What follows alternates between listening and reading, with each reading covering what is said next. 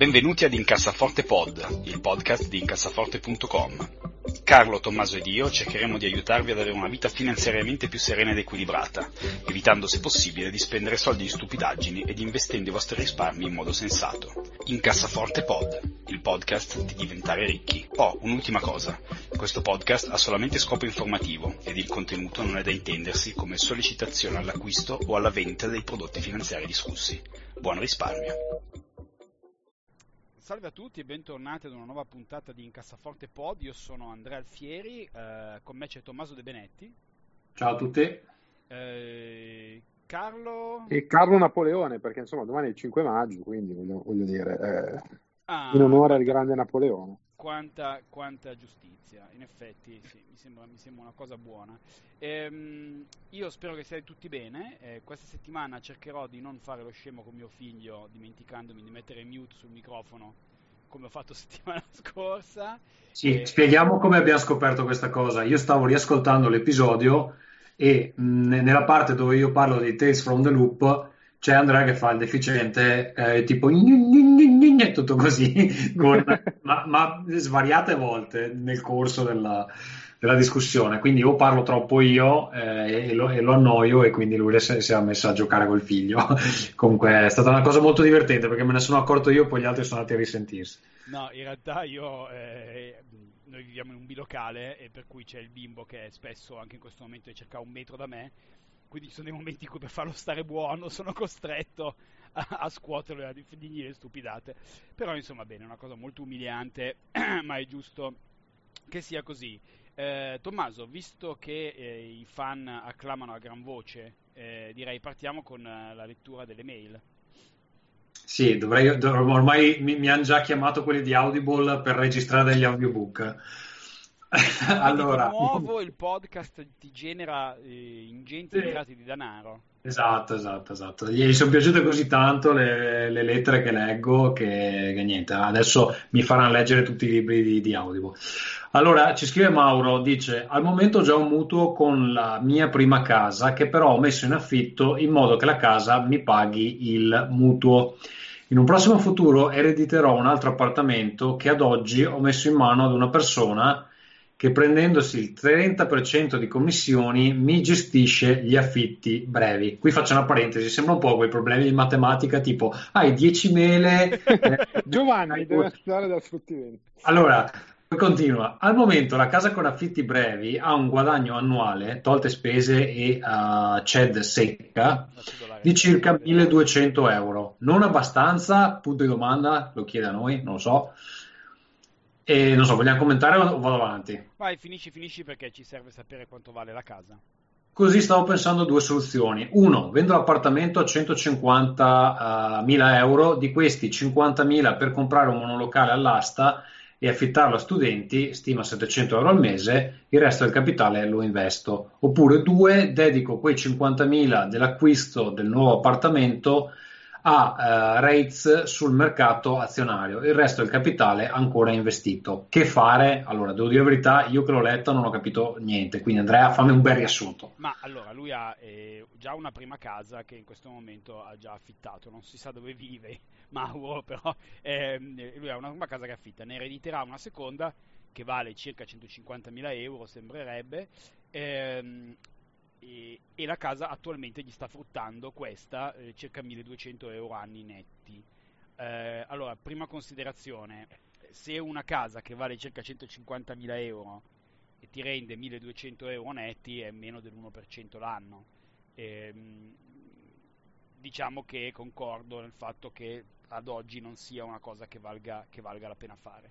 Quindi Mauro propone due cose, dice io non so se vendere la casa a 150.000 di questi utilizzare un terzo di questi soldi per comprarmi un piccolo monolocale da mettere poi in affitto eh, agli studentelli, quindi avendo poi una rendita migliore, e il resto investirlo, oppure se utilizzare questi 50.000 per entrare nel mattone ma in modo più diversificato attraverso i famosi REITs, che sono eh, REITs sta per Real Estate Investment Trust, che sono praticamente dei fondi eh, che di base investono nell'immobiliare.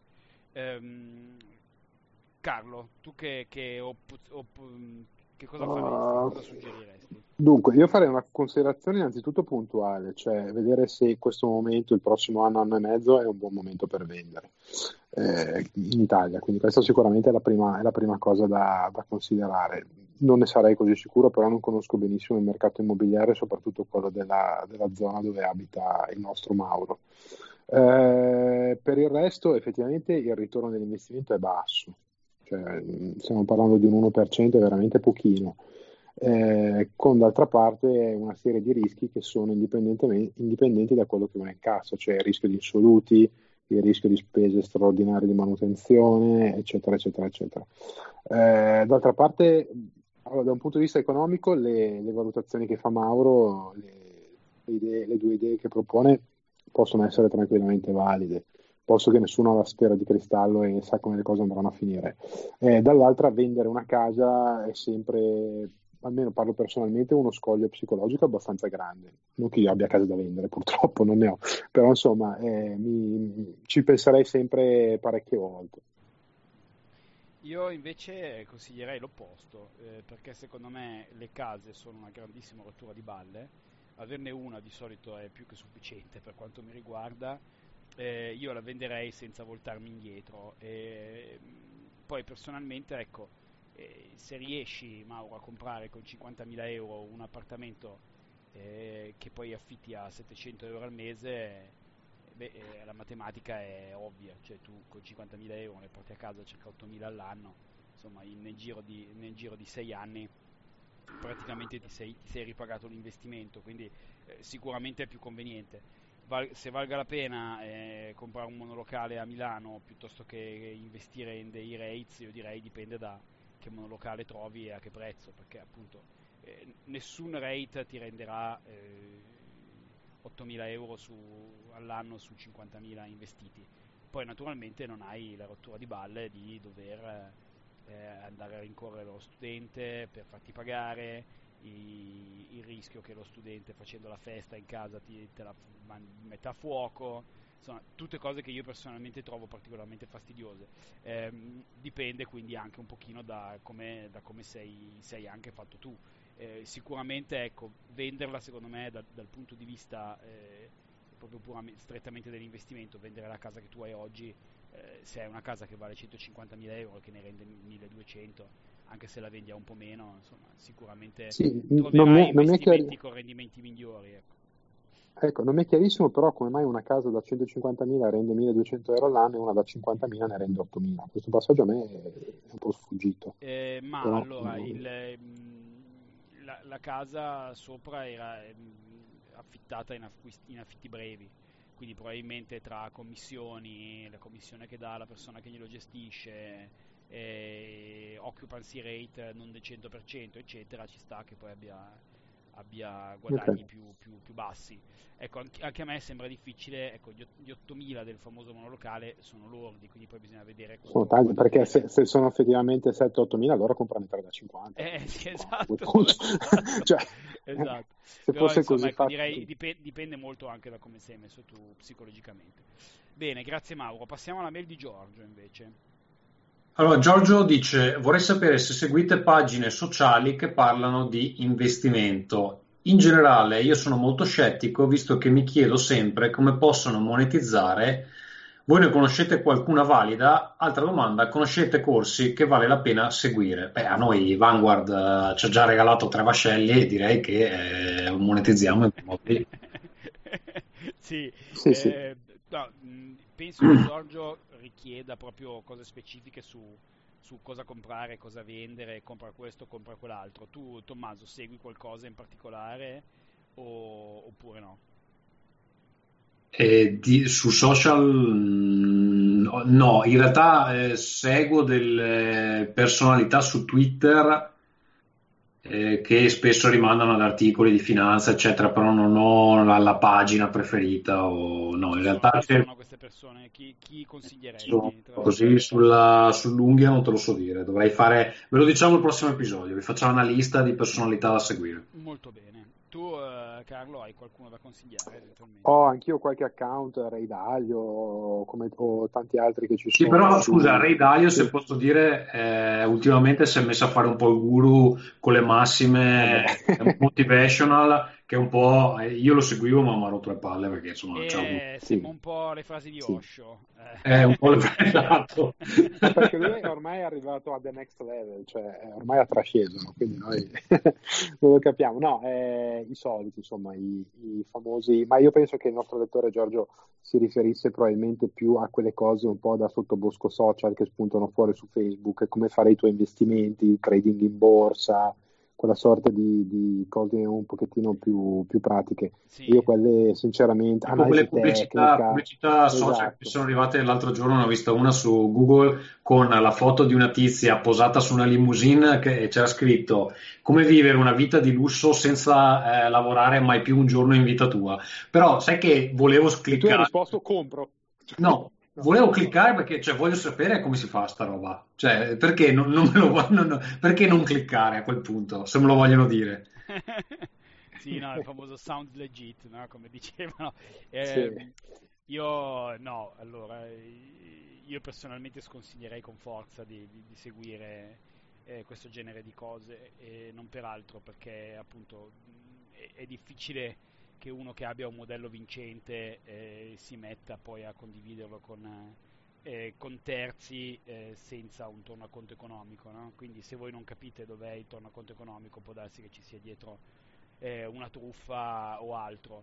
Eh, piuttosto no, Giorgio, io direi ehm, più che seguire corsi sugli investimenti, io ti direi eh, eh, segui le fonti ehm, diciamo tradizionali, no? leggi tanto Bloomberg, eh, segui magari alcuni personaggi interessanti eh, su, eh, su Twitter, eh, persone che però non hanno eh, interesse economico nel dare consigli, raramente consigliano un'azione piuttosto che un'altra, ma mandano più un, suggerimenti su, su un approccio ecco, agli investimenti. Quindi Masters in Business, il famoso podcast che consigliamo spesso eh, di Bloomberg o Animal Spirits, cioè ci sono tante fonti secondo me che sono eh, potenzialmente utili per imparare eh, l'approccio agli investimenti piuttosto che non eh, compra Tiscali, compra Team, vendi questo, compra quell'altro, che, che- che sono, sono predictions che nella migliore delle ipotesi insomma eh, lasciano il tempo che trovano, nella peggiore delle ipotesi c'è sotto qualcosa e un interesse insomma eh, non immediato, ecco, quindi eh, Giorgio direi fai, fai attenzione. Ehm, passiamo all'ultima email di Alessandro che ci scrive.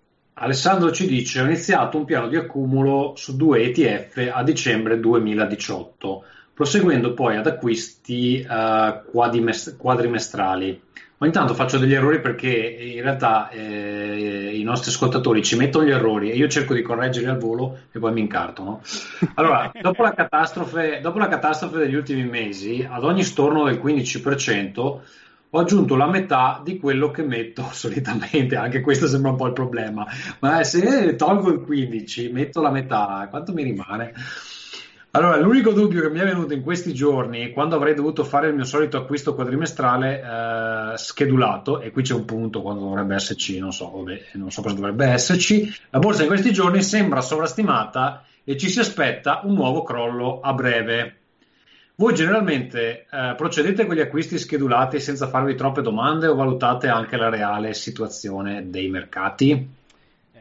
Eh, allora intanto eh, Tommaso la, la colpa di alcune di queste cose è mia perché eh, per questioni radiofoniche ehm, io spesso taglio le mail che ci scrivono i nostri ascoltatori che ci scrivono delle mail un la po' lunghe. pronunciatura, Andrea, cazzo, eh, Eh, mettila eh, giusta. sì, però eh, voglio dire, eh, visto che eh, Vanguard ha abbassato il numero dei velieri che ci arrivano, Ma infatti, io bravo, preparo bravo. 15 minuti prima della puntata, quindi non è che posso fare E- questi tagli. E io volevo dire che avevo già ordinato la sirena ricoperta d'oro da mettere sulla, sulla punta del veliero e adesso non, non- non mi arriverà per colpa di Vanguard. Quindi Esatto. sono molto alterato. Eh, sì, Consiglio molto- BlackRock. mo- Consiglio di molto usare BlackRock. No, settimana. Eh, no, allora il concetto è questo, no? Alessandro ha iniziato un piano di accumulo, l'idea del piano di accumulo che compra ogni trimestre, eh, con la borsa in discesa lui ha pensato di aggiungere magari un pochino di più di quello che era lo schedulato normale e dice adesso sto per fare il mio investimento quadrimestrale, ma eh, molti dicono che la borsa è sovrastimata, cosa fare? Eh, Carlo, tu cosa suggeriresti di fare? Tu cosa faresti in una situazione di questo genere? Allora, eh, di solito chi prende la strada del piano di accumulo deve essere un incrocio tra un ninja e un talebano, cioè andare avanti sempre per la stessa strada. Eh, io andrei avanti con quello che mi ero schedulato. L'importante per questa, per questa crisi, per questa pandemia, è farci un piano all'inizio e mantenerlo, perché tanto i piani sono tutti buoni, nessuno sa cosa diminuirà, quando diminuirà, se diminuirà, come, come funzionerà, eh, non lo sappiamo, sono, sono, tutti rumor e basta. Tra l'altro il mercato ancora una volta, approfitto della mail di, di Alessandro per dare uno spunto, ancora una volta ha fregato tutti, ha preso tutti in contropiede perché eh, nessuno pensava che al 4 di maggio l'SP500 fosse a, eh, appena appena sotto i 3.000 punti quando era a 3.300 punti prima della crisi. Eh, questo perché non si sa, probabilmente perché con tutto il denaro che è stato immesso dalle banche centrali, i tassi di interesse dei bot non sono attraenti, quindi il mercato per forza continua a investire nella borsa e poi ci aggiungo io, non ne abbiamo le controprove, ma eh, credo che rispetto alle crisi del passato, gli ETF, i piani di accumulo e proprio eh, l'apporto appunto di questi investitori retail ninja talebani, chiamateli come volete, eh, che stanno continuando comunque a investire nei loro piani di accumulo, stiano tenendo eh, alto il mercato in maniera artificiosa. Quindi bisogna vedere se eh, si stuferanno di, di, di continuare questa corsa eh, i mercati si sgonfieranno prima della fine della pandemia, oppure se la loro resilienza sarà tale per cui eh, il peggio magari i mercati non hanno già visto. Io non credo, però. Sì, se, secondo me, eh, allora, eh, la questione mi rilaccia a quello che dicevi tu Carlo, cioè se avete un piano eh, mantenete il piano, perché altrimenti non ha senso fare i piani, quindi se l'idea è investire ogni 4 mesi, investite ogni 4 mesi eh, una cosa che potreste fare è avere, e io personalmente così faccio, eh, io se risparmio 100 lire non investo 100 lire in automatico, ma ne investo 75. Eh, quindi 75 vengono investiti in automatico e le 25 io me le tengo lì e me le investo tra virgolette un po' di pancia, no? eh, così facendo voi vi togliete lo sfizio di dire ok, adesso penso che la borsa sia bassa, quindi compro un po' di più, o penso che sia alta, mi tengo un po' più di soldi liquidi, eh, o piuttosto questo piuttosto che quell'altro, vi togliete lo sfizio di fare un po' i giovani Warren Buffett eh, e però eh, al tempo stesso andate avanti con, con, le procedure automatizzate. Cioè se voi lo decidete prima potete lasciarvi uno spazio per quello che è la vostra intuizione, anche perché poi questo vi permetterà un domani di verificare se poi voi tenete traccia dei vostri investimenti eh, di quanto le vostre intuizioni siano state giuste piuttosto che sbagliate. Eh, io incidentalmente sto tenendo traccia dal 2016 e praticamente gli investimenti automatici e le mie intuizioni stanno performando esattamente uguali, quindi tanto vale non farsi il sangue amaro nel mio caso e, e continuare ad investire eh, in automatico. Però insomma, eh, questo potrebbe, potreste scoprire che invece siete dei novelli Warren Buffett perché io sono l'ultimo pirla eh, arrivato e, e, voi invece magari avete delle intuizioni, un talento naturale. Eh, però conviene appunto queste cose piuttosto deciderle prima e avere un piano anche per queste cose eh, diciamo estemporanee. Ok? Quindi grazie Alessandro per la mail, grazie a tutti, noi siamo sempre molto felici di rispondere alle vostre email, quindi grazie di quello che, che ci uh, trasmettete. Um, Tommaso, invece tu hai segnalato settimana scorsa, poi non abbiamo avuto tempo di parlarne, eh, un articolo molto interessante di The Atlantic. Vuoi parlarcene? Sì, allora eh, l'articolo si chiama How the Pandemic Will Change American Streets, quindi come la pandemia cambierà le strade americane. L'articolo molto lungo, ci vuole una mezz'oretta a leggerselo, uh, però vi ho fatto un riassunto dei punti principali che mi sembravano interessanti perché eh, discutono un po' come andrà a cambiare l'economia e parla dell'America, però molto di quello che dice in realtà sarà, eh, ci sarà anche in altri paesi in scala magari maggiore o minore a seconda delle particolarità del paese. Allora, ehm, eh, Partiamo con il fatto che l'articolo dice che uh, stiamo per entrare uh, in un nuovo stage del uh, retail che in italiano si traduce con? Vendita al dettaglio. Commercio al dettaglio. dettaglio, commercio al sì. dettaglio, Eh, sì. ok. Cioè, eh, l'articolo sostiene che le compagnie grosse diventeranno più grosse e eh, molti negozi che qui chiamano mom and pop, cioè che vuol dire quello che può avere una coppia di vecchi, eh, che in Italia tra l'altro sono anche, Piccoli credo, commercianti, piccoli commercianti, gestioni familiari. sono i negozi più diffusi, esatto, quelli a gestione familiare, praticamente eh, scompariranno. Eh, al loro posto si presenteranno delle catene che eh, in questo momento hanno, sono le uniche che hanno il cash per sopravvivere alla pandemia, cioè al- al- alla crisi economica eh, conseguente alla pandemia, e anche sono quelle che poi quando devono andare a credere dei prestiti alle banche, eccetera, hanno accesso al credito in maniera eh, più diretta. Ehm, dopodiché eh, parla del- dei dati di vendita in marzo per eh, l'America.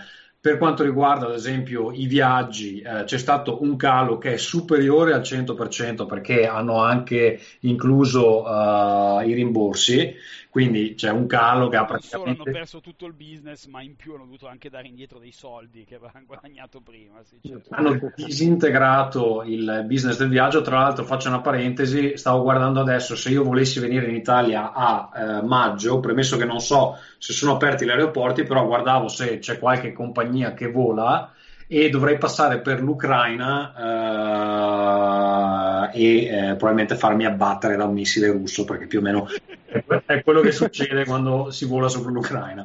Ehm, conviene venire in macchina. No, sì, infatti farei, farei prima probabilmente, sarebbe anche più sicuro.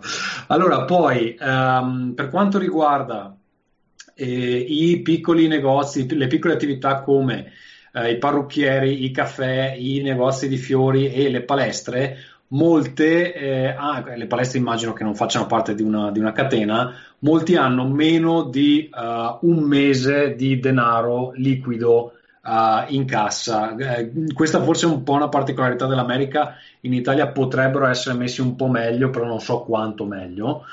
E, um,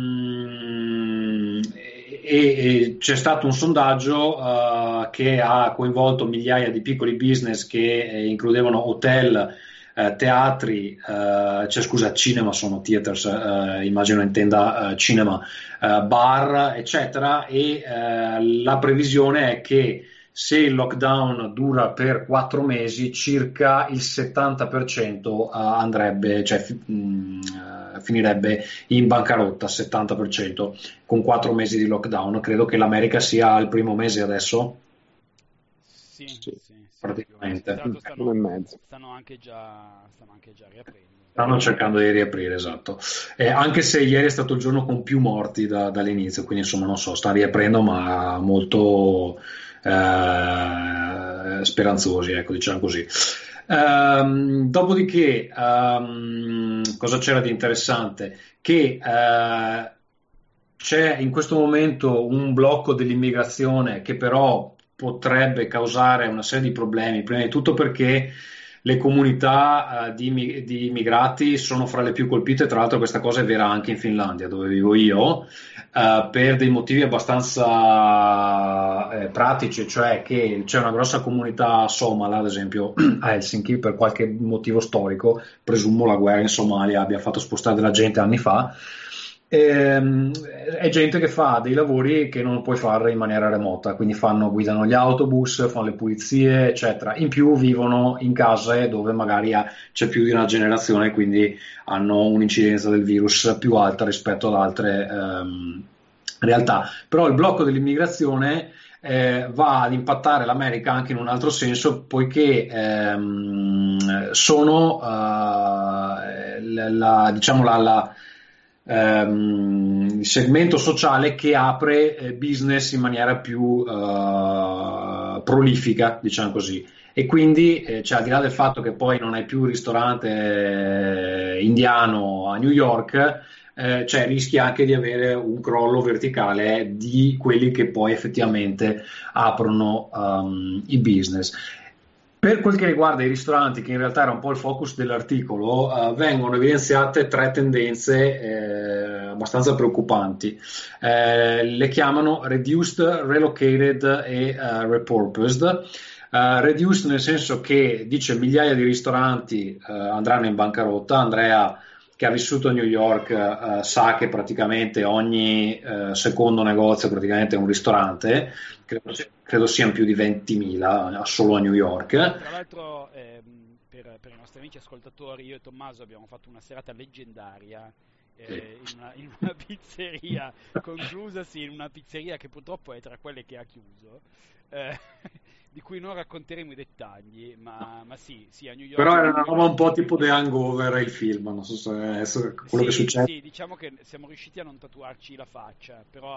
Quello... poco altro, esatto. po- poco altro, esatto. esatto. Eh, no, Poi... New York è già, è già una, una, città dove eh, i ristoranti hanno di solito una vita brevissima, eh, in media e per cui mi immagino cosa stia succedendo ora, cioè una cosa terribile. Scusami, continua Tommaso. Ecco, la seconda parola chiave era relocated, cioè eh, spostarsi da qualche altra parte, nel senso che molti ristoranti si renderanno conto che in queste condizioni non possono permettersi gli affitti del uh, downtown, del centro, e quindi si sposteranno nei, uh, nei suburbs, che a New York praticamente cioè, è un, un, posto abbastanza grosso. Non so cosa voglia dire per lo sviluppo delle aree più lontane dal centro, però magari questo è anche vagamente positivo. Um, solo che magari si svuota il centro de, de, dei ristoranti più interessanti. E poi repurposed, questa qua è una cosa che, a cui non avevo pensato, però se la gente non può entrare nei ristoranti, ehm, l'articolo ipotizza che molti si riconvertiranno in quelle che vengono definite dark uh, kitchens, cioè delle cucine che non hanno uh, contatto diretto con il pubblico ma preparano cibo su ordinazione su ordinazione uh, per uh, eventi, per gente che se lo fa portare a casa eccetera. A questo proposito vi racconto un aneddoto velocissimo perché so che sto andando lungo questa storia. Uh, circa dieci anni fa sono stato in Giappone con delle persone che conosce anche Andrea.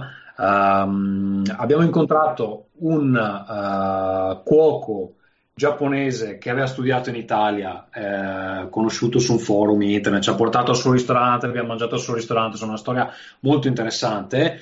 Poi lui eh, se n'è andato dal Giappone, eh, è andato a cucinare per quelli tipo di Luna Rossa che facevano le, mh, mm, le gare con la, con la, barca, eccetera. Si è spostato in Australia e ha detto che in Australia adesso, eh, cioè ha chiuso il suo business, il suo ristorante a eh, Tokyo, perché comunque se siete mai stati in Giappone c'è una... Mh, mm, quantità di ristoranti che è veramente fuori dal mondo e quindi anche la competizione penso sia fondamentalmente diversa da, da quella che abbiamo in mente noi in, in Occidente.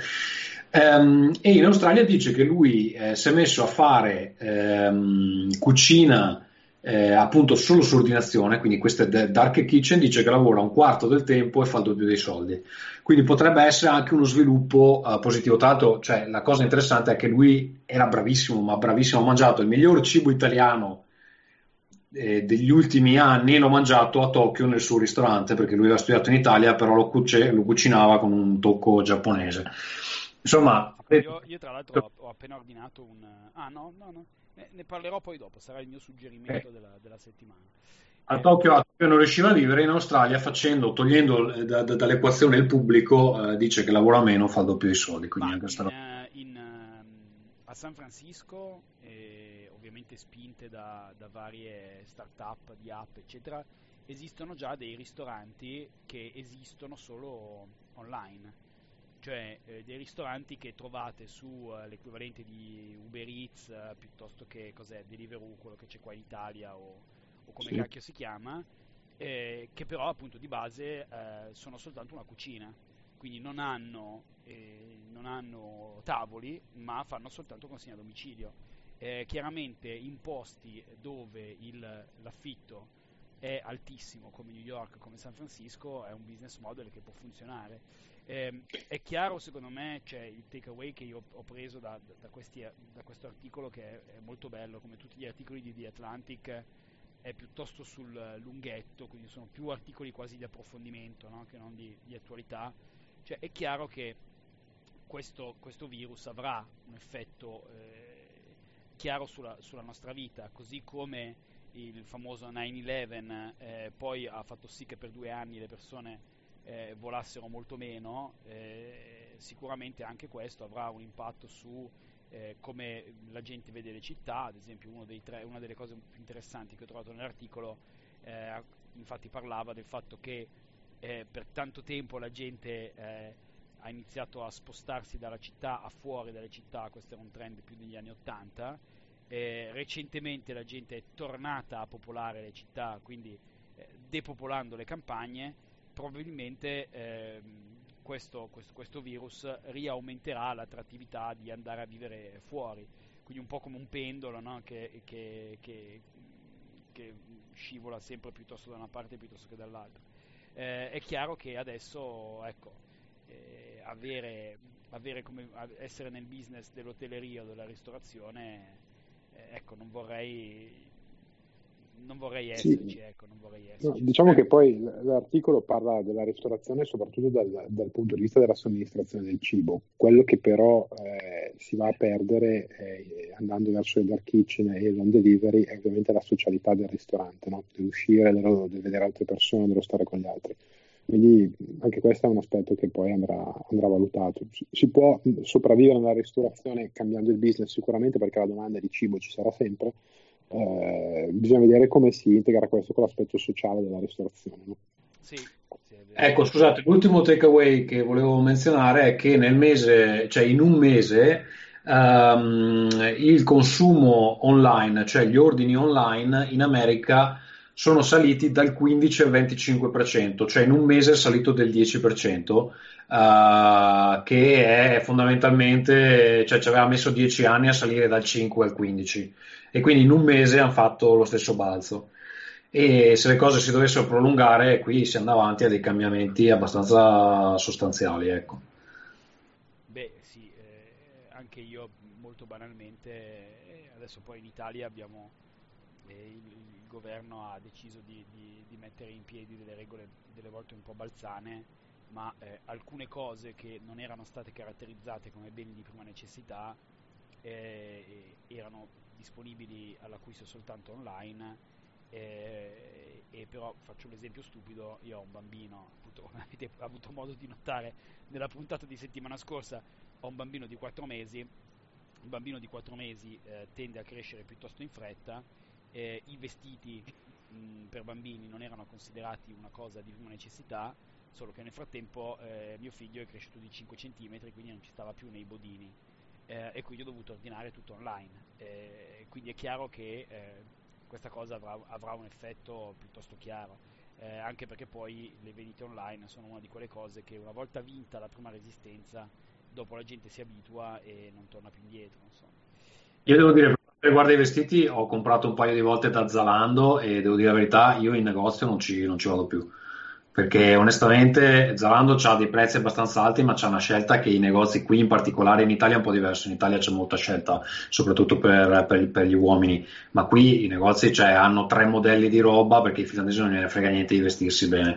Cioè, io impazzisco qua per trovare un. Ma, cioè, non è che poi insomma mi conoscete, vado in giro con la felpa, non è che sia proprio un, un, un fighetto però cioè, eh, rispetto alla scelta dei negozi Zalando è un'altra, un'altra, roba io l'ho fatto due volte ti mandano la roba te la provi a casa non ti devi stare lì a togliere mettere i jeans in negozio eh, gli rimandi quella che non vuoi finisci sempre per comprare più di quello che dovresti però c'è tanta roba sì. Eh. Sì, sì, anche perché il sistema che hanno inaugurato del compri due tagli o compri tre cose e già il reso è compreso perché qualcosa non ti piacerà, non andrà bene, veramente è comodissimo. Sì, sì, sì. Eh, bene, teniamo a questo punto per settimana prossima, direi una mini review, eh, c'è stata questa settimana, eh, sabato quindi scorso, eh, in realtà la annuale ehm, eh, shareholder conference di Berkshire Hathaway, quindi grosso mega conglomerato eh, di, di cui Warren Buffett è amministratore delegato, per la prima volta non si è tenuta eh, ad Omaha in, in, una grossa sala con decine di migliaia di persone, ma è stata fatta online, ne parleremo magari settimana prossima vedendo quali sono le cose più interessanti che sono accadute, eh, l'hanno trasmessa comunque se vi interessasse su uh, Yahoo uh, in streaming, quindi ci sono vari, vari estratti. Eh, passiamo rapidamente ai consigli della settimana, se avete qualcosa di, di veloce. Eh, Carlo, tu che cosa ci suggerisci? Sì, io vi consiglio una cosa velocissima, un canale YouTube che si chiama The Proper People. È un eh, canale che eh, riporta di video di questi due ragazzi americani che fanno una sorta di archeologia urbana industriale, cioè vanno a visitare eh, luoghi abbandonati, grosse fabbriche, parchi di divertimento, eh, hotel giganteschi, teatri enormi, eh, centri commerciali eh, lasciati lì come erano. E a me piace molto perché eh, ci sono diversi video così, sia su YouTube ci sono state anche alcune trasmissioni televisive che andavano in onda, ma questo è fatto bene perché innanzitutto ha un taglio serio, cioè non c'è eh, quando vanno a fare delle riprese notturne che si sente un rumore, ah ci sono i fantasmi, ci sono gli spiriti ovviamente ma eh, vanno con, con, cognizione di causa a vedere questi, questi luoghi. E è particolare, a me questa sorta di archeologia urbana, industriale, postmoderna lascia sempre un senso un po' così di, di straniamento, perché soprattutto queste strutture così grandi sembra che siano state abbandonate proprio da un minuto all'altro, magari semplicemente per uno sfratto o perché non era più conveniente continuare a lavorarci. Però sembra come se le persone siano, siano sparite da, da, un attimo all'altro e e quindi se volete dargli un occhio può essere interessante. Tommaso, The Proper People. suggerisci? Allora io vi suggerisco una roba che ho appena iniziato, quindi potrebbe essere anche un suggerimento sballato, però in realtà eh, mi sta piacendo tantissimo. Ho iniziato If It Bleeds, che è il nuovo libro di Stephen King, è una raccolta di quattro racconti Um, dopo The Institute, Institute era un, uh, un, un, romanzo che non mi era piaciuto tantissimo, era un po' molto lungo, ogni tanto scrive dei libri che, di mille pagine che potrebbe scrivere in 300 e eh, quello era uno di quelli.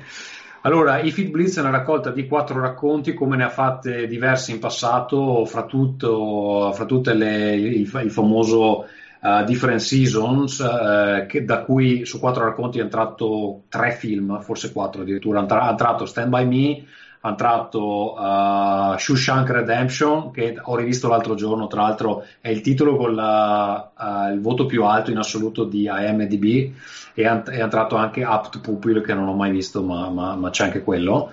Um, If It Bleeds, uh, allora, eh, l'ho preso perché eh, intanto lo sto ascoltando come audiolibro, perché c'è il mio reader preferito, Will Patton, qualsiasi cosa esso reg- legga è bellissimo ehm, ma perché c'è dentro un racconto che è praticamente il seguito di The Outsider. Che il, il, che il libro mi era piaciuto, uh, ha un finale che non chiude benissimo, per chi ha visto la serie TV sa anche perché, uh, però il, il, libro parte veramente per, per, tre quarti è molto molto bello e questo ha il seguito di, di, quella storia lì. Però in realtà il racconto che sto sentendo adesso, l'ho iniziato l'altro giorno, ho già sentito tre ore perché mi, mi sta prendendo un sacco eh, è, interessante, è, interessante, anche per il nostro pubblico eh, di amici che seguono la finanza perché parla di un bambino che eh, va a leggere per un signore anziano che è un investitore, eh, anziano che si è ritirato e quindi è in pensione. E, e gli introduce eh, l'utilizzo dell'iPhone eh, nel, nel, momento in cui l'iPhone arriva sul mercato. No?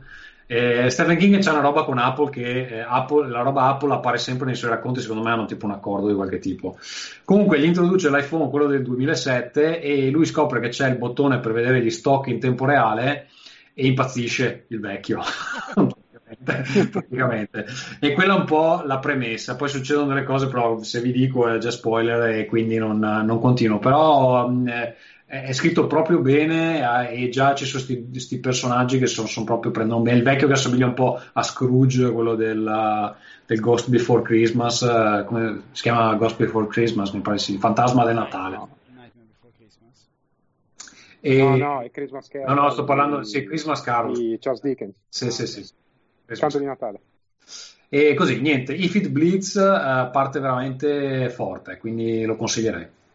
Bene Io invece eh, settimana scorsa eh, eh, sto cucinando moltissimo, come immagino molti, molti, italiani stiano facendo in questo triste lockdown. Eh, e io sono un grandissimo fan, eh, a parte in generale della cucina giapponese, che trovo l'unica cucina che ha la stessa dignità di quella italiana.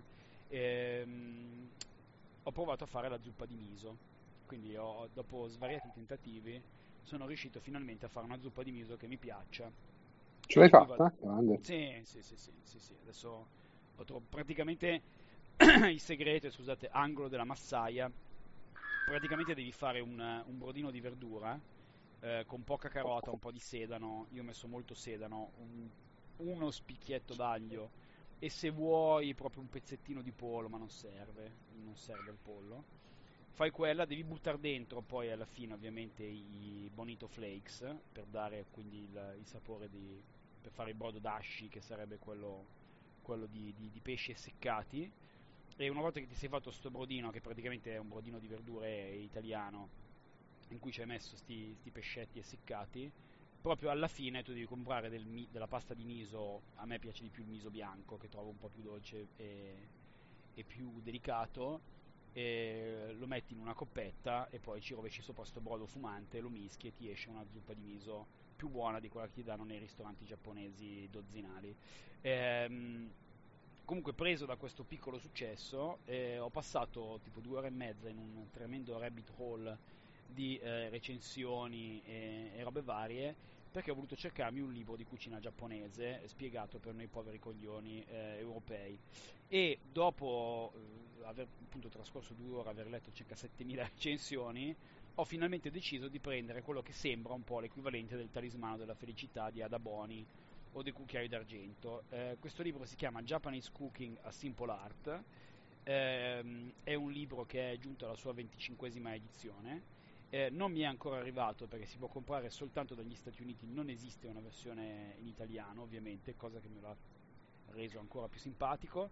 È un mattonazzo di 500 pagine con 230 ricette eh, sembra giustissimo. E... Sì, il problema di solito di questi libri qua, anche io ne ho uno di cucina di varie cucine, ma ne ho uno di cucina giapponese molto molto dettagliato, fatto bene, eccetera. Il problema è che cioè, trovare gli ingredienti è impossibile, cioè ti dice "Ah, ti serve il fungo che cresce solo nella foresta di Kyoto" e dici "Ah, che cazzo dove, dove lo trovo?".